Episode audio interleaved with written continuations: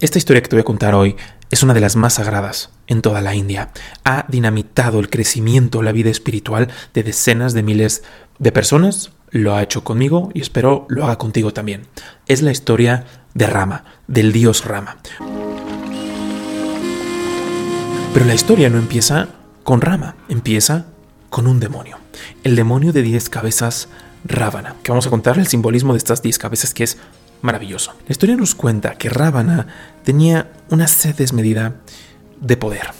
No solamente eso, sino que era un erudito consumado. Tenía conocimiento sobre las principales escrituras, sobre los Vedas, sabía rituales, conocía el arte de los mantras, de, de, verdad que era alguien muy capaz e inteligente. Sin embargo, era movido por esas ansias de poder. Cada vez quería más y más y más. Llegó un punto en el que decidió empezar a practicar austeridades, tapas en sánscrito, para adquirir el favor del dios Brahma, la cualidad creativa.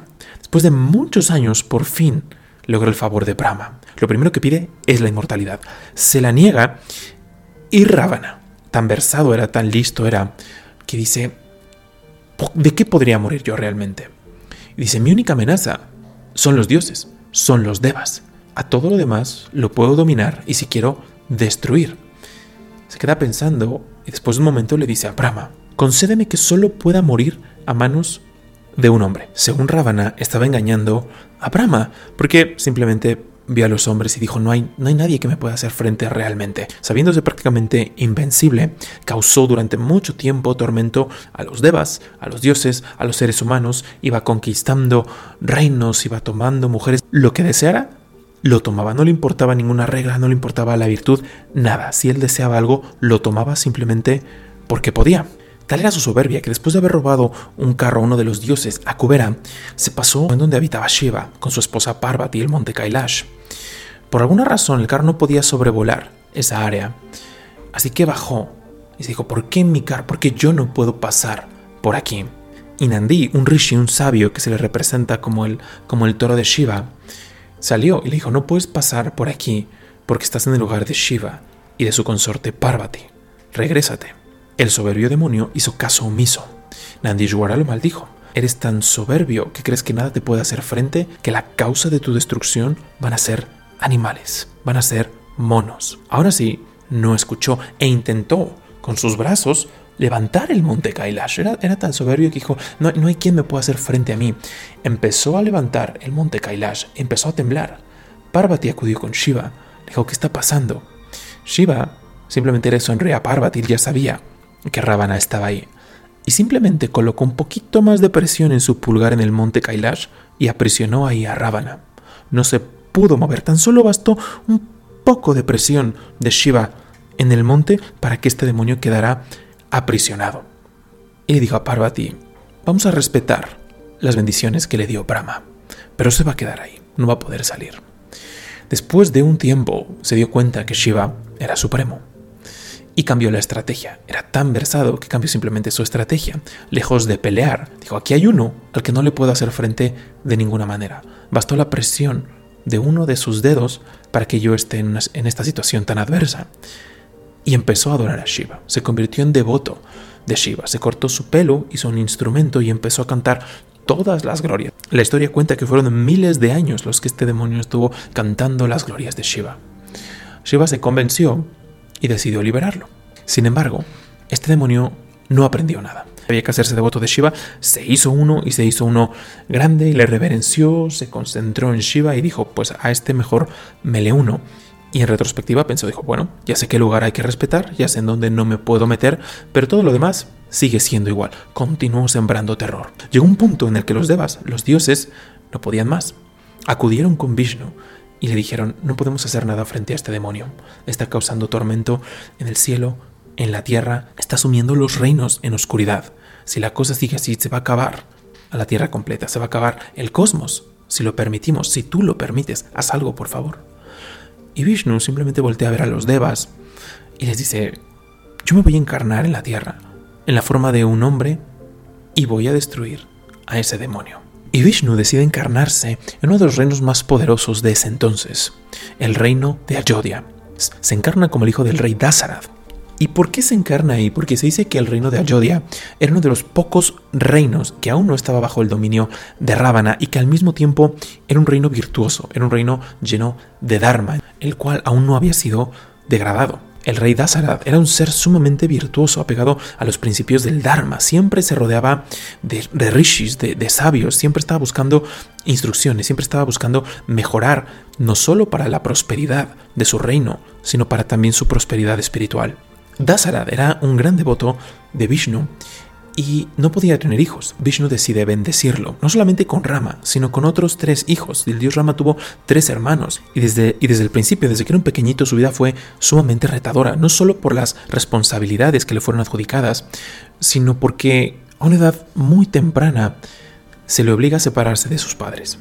Se le obliga a separarse para empezar a recibir instrucciones espirituales de un rishi. Este rishi llega con su padre, Dasarath, y le dice que es preciso que se lo lleve, que necesita recibir instrucciones espirituales. Le dice, tu hijo ya se está haciendo preguntas que muchos hombres a lo largo de su vida ni siquiera se hacen. Se está preguntando acerca del propósito, no está contento con lo que ve en el mundo, no está contento con el sufrimiento, con la degradación, con la enfermedad. Le dice, tu hijo no es cualquiera, no simplemente es el heredero del reino de Ayodhya, no simplemente es tu querido hijo, no, está llamado a mover la vida de decenas de miles. Tenemos que entrenarlo. Con resistencia en un principio, con dolor al final, el rey Dasarath acepta. Y él, junto con su hermano Lakshmana, van a recibir instrucciones de Vashista Rishi. Lo empieza a entrenar en los principios más elevados espirituales. Para cualquier persona, ya sea el padre, la madre o en este caso el hijo, hubiese sido sumamente difícil que un pequeño, con todas las comodidades, con todos los lujos, cualquier deseo era satisfecho al instante, de la noche a la mañana su vida cambia radicalmente. Y aún así, sin poner ningún pretexto, marcha. Conforme fue pasando el entrenamiento, Rama se enfrentó al hambre, a la naturaleza, al frío, al calor. Empezó ya a aprender las artes del combate. Pero en este caso fue todavía más complicado porque Después de haber regresado ya como un guerrero, ya listo para gobernar, para relevar a su padre y asumir las riendas del reino de Ayodhya, una de sus madrastras, Kalkeyi, eh, ella estaba muy celosa de Rama. Entre los hermanos no había ningún tipo de conflicto. Después de todo, se dice que todos eran una parte de Vishnu. Entre todos conformaban un avatar supremo. Entre ellos siempre había amor, compasión, entrega. Todos los tres hermanos reverenciaban a Rama. Pero la madre de Bharata, no era así. Ella decía, mi hijo es el que tiene que ser rey. Y después de tiempo de estar maquinando, de estar pensando, de estar llena de, de celos, hace un complot en contra de Rama y obliga a que su padre tenga que exiliar a su hijo. Pero Rama realmente era un ser virtuoso, porque no solamente no se quejó, sino que fue con su madrastra y le agradeció.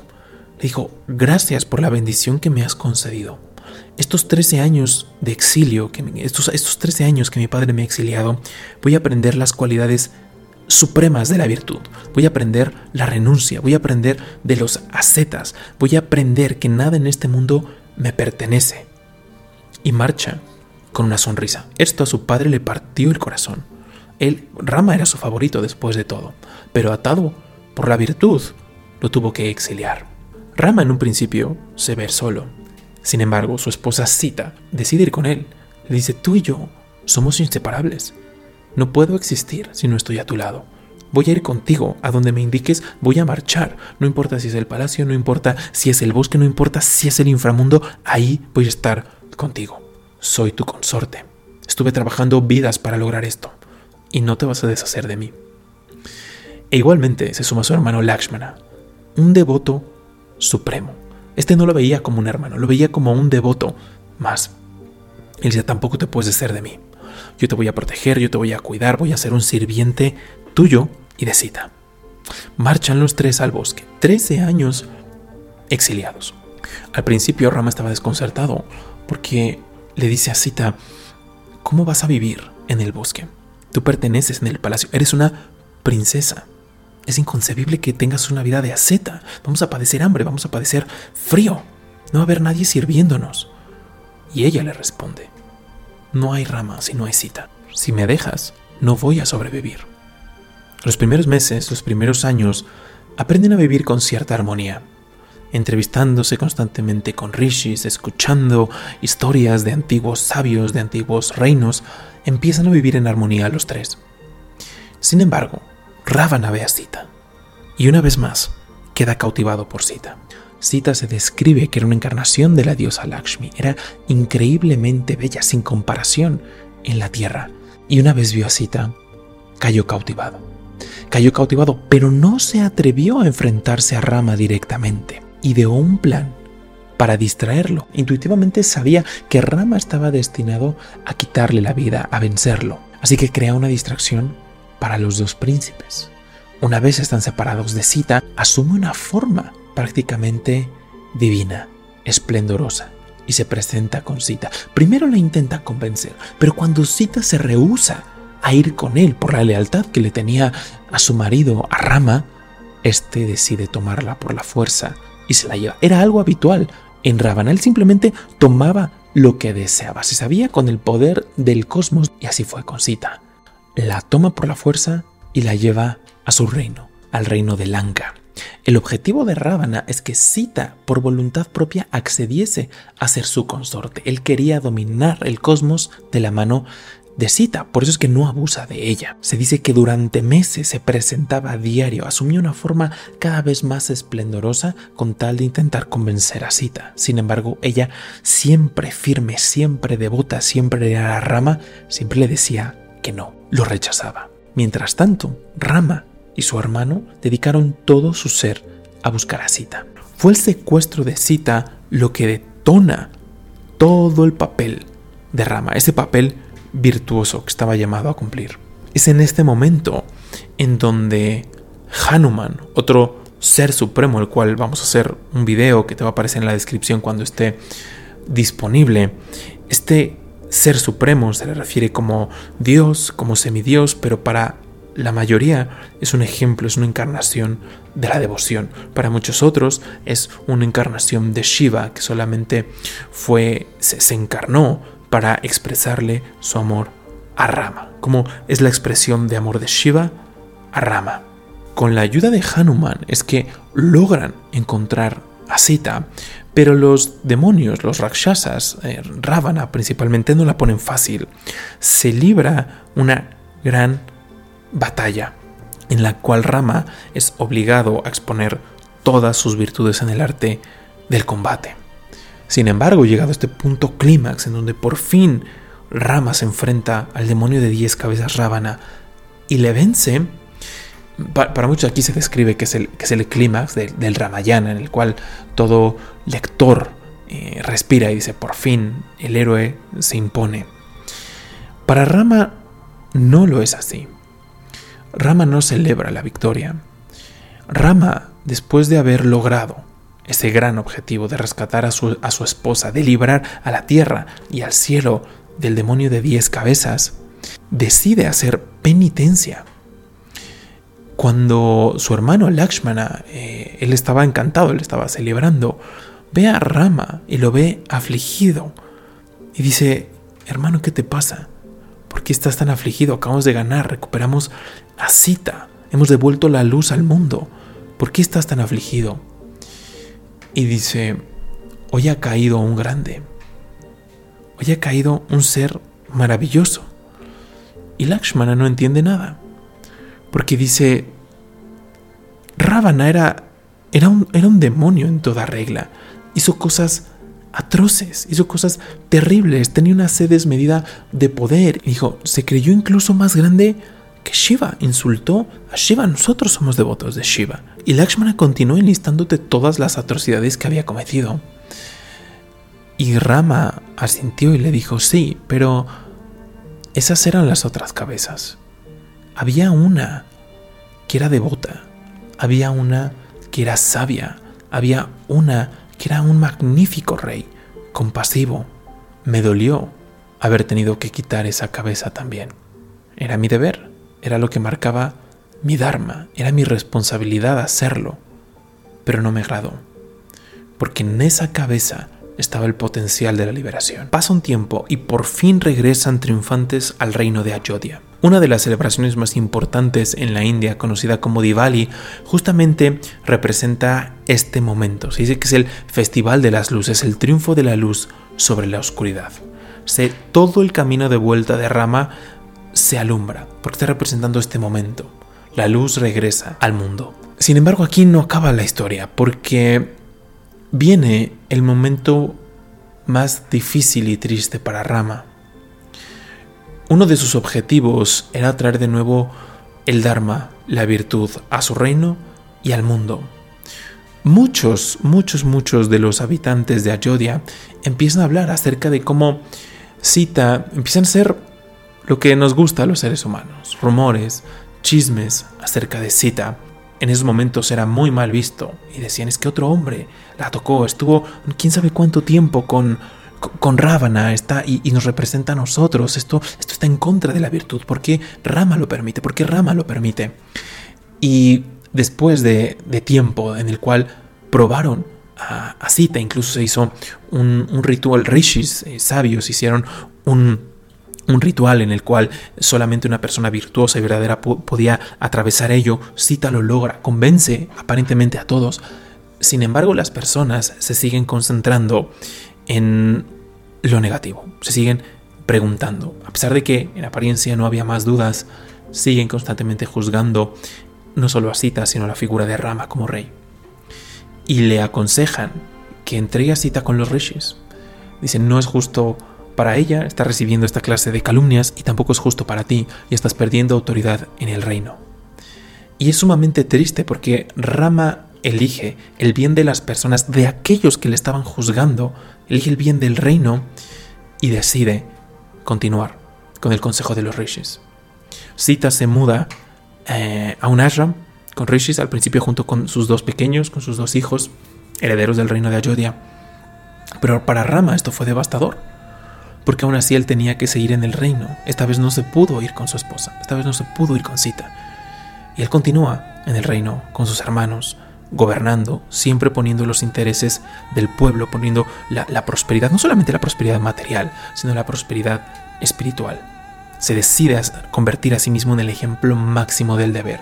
Dijo, yo estuve dispuesto a hacer esto, yo estuve, toda, toda su vida le daba la autoridad y toda la gente en consecuencia le seguía, instaurando uno de los reinos más virtuosos de los cuales se han escrito. Sin embargo, Sita no podía concebir la vida sin Rama después de unos años, en donde una vez más fue hasta cierto punto juzgada, simplemente ella cierra sus ojos, se entrega a sí misma su propia energía, su propia Shakti, y se dice como simbólicamente la tierra se abre y simplemente cita se evapora. Con toda su aflicción, con toda su tristeza, aún así Rama se mantiene en el reino, se mantiene al frente durante mucho tiempo, hasta que por fin pasa el mando a sus hijos y se retira de este mundo. Pero más allá de la mitología o más allá de hechos que pudieron haber sido históricos, ¿cuál es el simbolismo? Porque eso es lo que nos impacta directamente a ti y a mí. Si algo es característico de la filosofía hindú es la personificación. Todo lo que los sabios observaron como las fuerzas de la naturaleza, las leyes, comportamientos, emociones y pensamientos de los seres humanos adquieren una forma. Dependiendo del efecto de esta ley, pensamiento, emoción, es que se le da una categoría, ya sea divina o demoníaca. Volvemos a este demonio Rábana. Esas cabezas, esas 10 cabezas están simbolizando kama, lujuria o deseo. Kroda, todos estos son términos sánscritos. Kroda es la ira, moja, la ilusión, lopa, la avaricia, mada, orgullo, matsaria, envidia. Pero como recordarás, se describe que era un demonio sumamente diestro, inteligente. Las demás cabezas son Buddhi, el intelecto, Chita, el sentimiento y la voluntad, Ahamkara, la conciencia del yo, y Manas, la mente sensorial.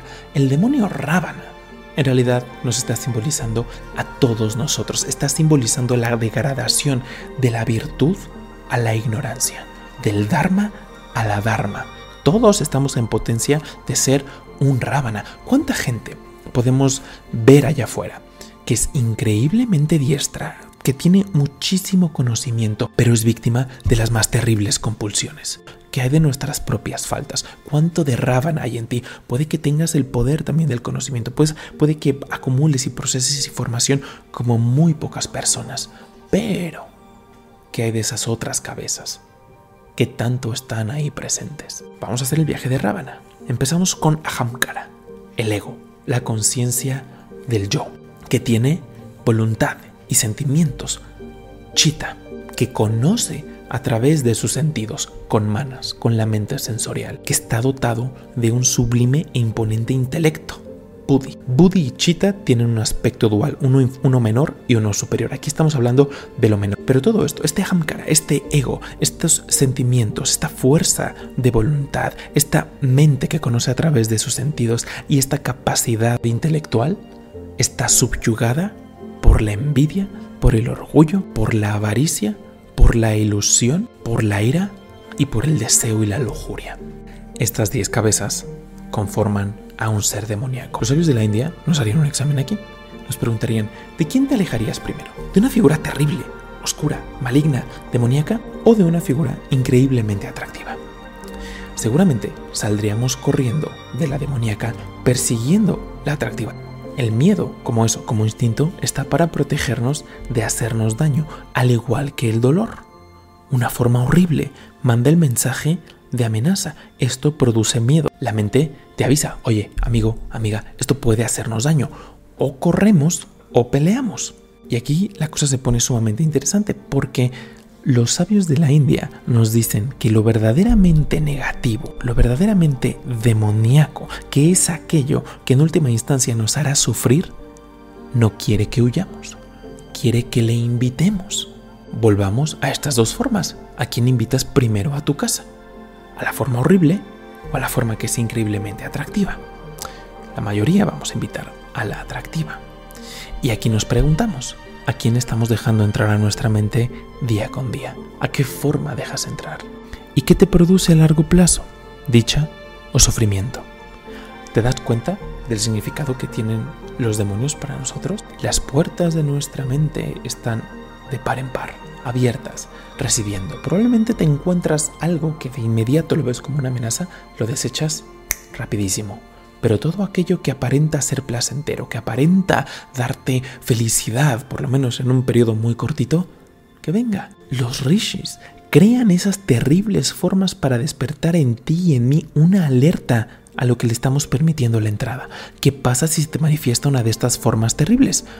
O peleamos o huimos. De ninguna manera le vamos a dar entrada. Piensa en lo que has visto en las películas de terror. Piensa en todo lo que has escuchado de las mitologías del mundo si ante ti se te materializa ahorita una de esas formas, te vas a espantar muchísimo, vas a intentar salir corriendo o vas a intentar de alguna forma eh, hacerle frente. Pero no te vas a sentar ahí, oye, sé mi amigo, sé mi amiga. Bueno, habrá gente, pero la gran mayoría va a haber un rechazo inmediato. En su aspecto terrible, es fácil querer emprender la lucha. Es tangible la amenaza.